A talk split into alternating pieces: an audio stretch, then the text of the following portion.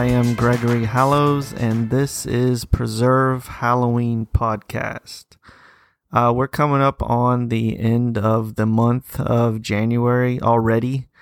Uh, this year is going by rather quickly. Um, February will be upon us, and with February coming up in the next few days, we are starting, you know, holidays will be starting up again. Uh, in January, we did have a couple, but uh, February brings us a holiday uh, called Candlemas, which is celebrated on the 2nd of February.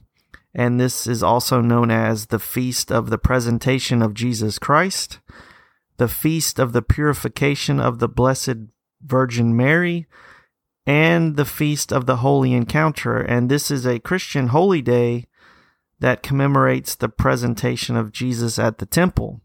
Well, uh, Imbolc is an ancient Celtic fest, feast, sorry, uh, usually held on February 1st, and was and is considered a time of purification, preparation, and celebration for the new life that uh, you know comes during springtime. Uh, this Gaelic traditional festival marks the beginning of spring and lands just about uh, halfway between winter solstice and the spring equinox. So, historically, Imbolc was widely observed throughout Ireland, Scotland, and the Isle of Man. It is one of the four Gaelic seasonal festivals, along with Beltane, Lughnasadh, and Sam- Samhain. Um, and I apologize if I am uh, pronouncing all of those uh, incorrectly. I almost pronounced Samhain incorrectly.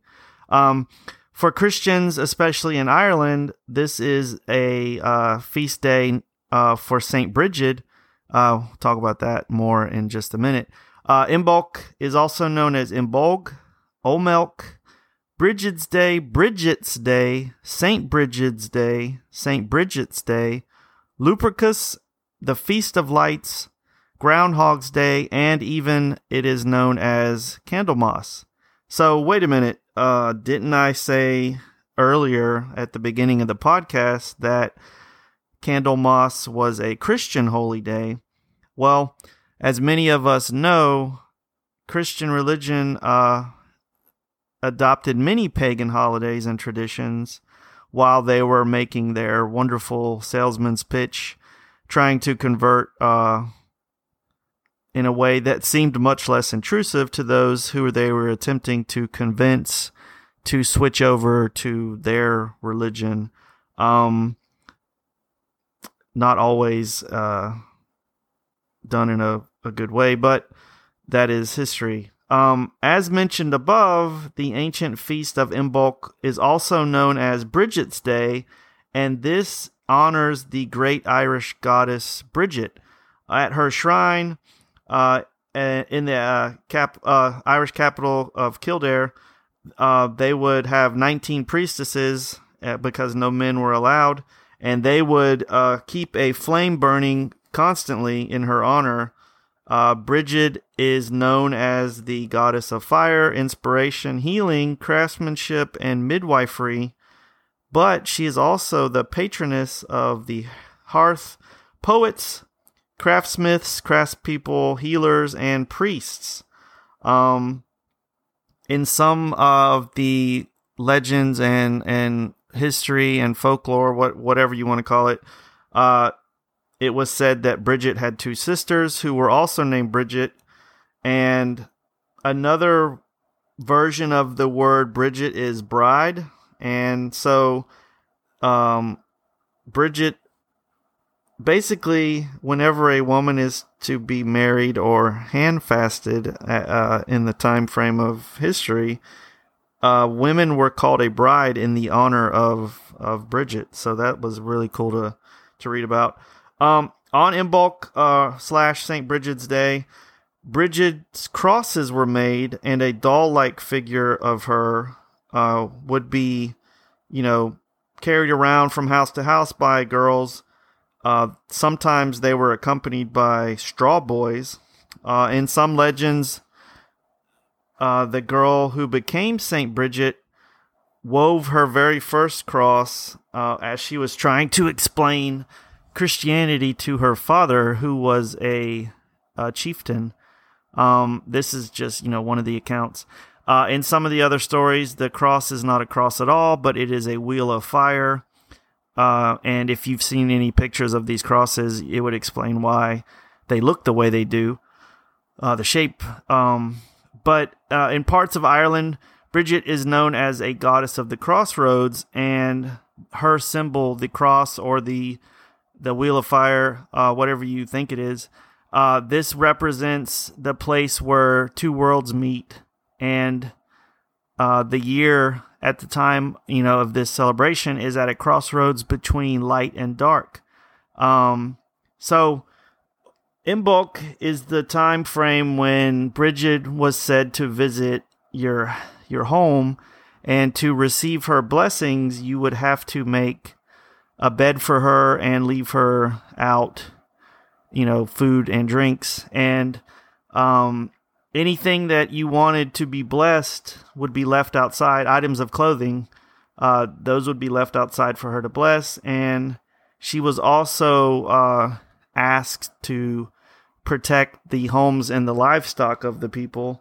Uh, pe- to do this, you know, like many uh, things in history you read, uh, there were special feasts and um, people considered this a time of divination. Um, so let's get back to the Christian uh, version of this this day. Uh, Candlemas is the Christianized name for Imbolc. Uh, the Roman Catholic Church uh, did not want to call what was considered uh, a goddess in Ireland a demon, so what they did instead, they sainted her. So for uh, Roman Catholics, she became Saint Bridget. Uh, she was the patron saint of smithcraft, poetry, and healing. And they explained this to Irish people by saying that Bridget was really, in reality, an early Christian missionary. And any uh, miracles that she was said to perform uh, were you know they they this misled common people into believing she was a goddess and um basically the irish or some of the irish just believed this. So uh bridget's holiday was uh marked by kindlings of sacred fires and she you know because she symbolized fire as as birth and healing uh she was also uh, symbolized fire of the forge and fire of poetic inspiration. So bonfires were lit, and uh, this was done to you know basically honor her. Uh, and the Roman Church also basically took that uh, symbolism and made it their own. So Candlemas became uh, a day when the church candles that would be used for the coming year would all be blessed. So, uh, Roman Catholics, Christian Christianity, uh, not only did they adopt uh, Bridget herself, they also adopted her fire uh, symbolism. So, uh, anybody that you know is a is a lover of history and, and learning about religion and holidays and things like that, there, there's lots of stories like this where you know religions co-opt or or you know steal you know other religions, especially pagan, um, steal it for for their their own. So, um, one of the things I read was uh, about purification and what this meant uh, this was an old custom referred to as churching women. Uh, this was because women were believed that they were impure for six weeks after giving birth, and since uh, Mary was uh, who gave birth at the winter solstice, she would not be purified until February second. So that is the symbolism or the you know time frame for the day. Uh, in pagan symbolism, you might be able to uh, compare this to when the Great Mother once again becomes the young maiden goddess. And one of the most interesting things that I read while doing research for this podcast was uh, February 2nd is Groundhog's Day in the US and I believe Canada. And one article that I read compared uh, or basically stated that Groundhog is a manis- manifest manifestation, sorry, of the god. And um, he has been sleeping since Samhain and stirs in his slumber to get a take on the coming light. So I found a you know a poem or a little limerick or whatever you want to call it that went if Candlemas day be sunny and bright, winter again will show its might. If Candlemas day be cloudy and gray, winter soon will pass away. Uh, this sounded a lot like the Pennsylvania Dutch uh, belief that if a groundhog sees his shadow, we will get six more weeks of winter. Um, it's funny how, you know, all of these things, the more you research and the more you read about things, they they all have ties and somehow seem related. So I am going to start saying that this is uh, six degrees of Samhain. Uh, so it, it's really fun for me to look up holidays and certain times of the year and find out how things came about and you know there is so much history that is not written down it was passed on you know orally so a lot of this stuff is really really difficult to pin down information on because it was not until uh you know Christians started writing down a lot of stuff that there is, you know, some history about these things. And, you know, a long time ago, history was spoken and passed on, you know, verbally. So, yeah, it's it's really cool to find all these old books and all these old articles, and I've gotten a lot of help from a ton of really good online sites. I'll list those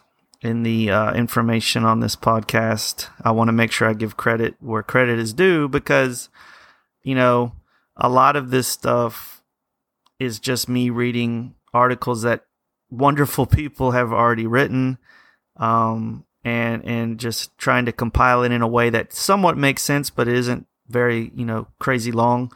I think that uh, one of the biggest goals I have in this podcast is to stir stir the interest for people to want to research these things themselves.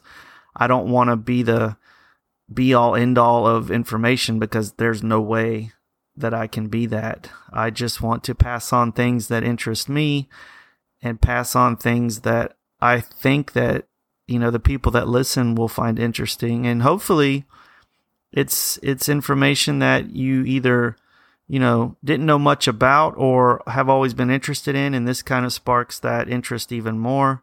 So, I'm going to end uh, this podcast on the note, or I found a really cool uh, band called uh. Uh, I'm probably saying it wrong. I, I, really apologize for a lot of the pronunciation I do because I'm sure it's way off.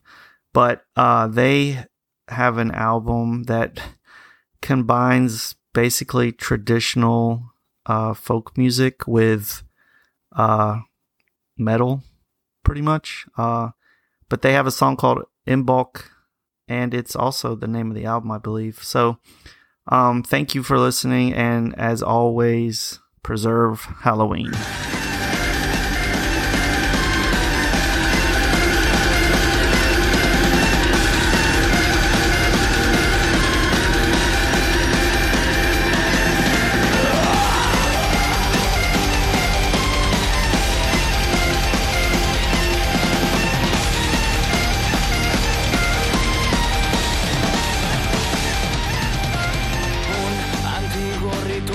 que baña de vida.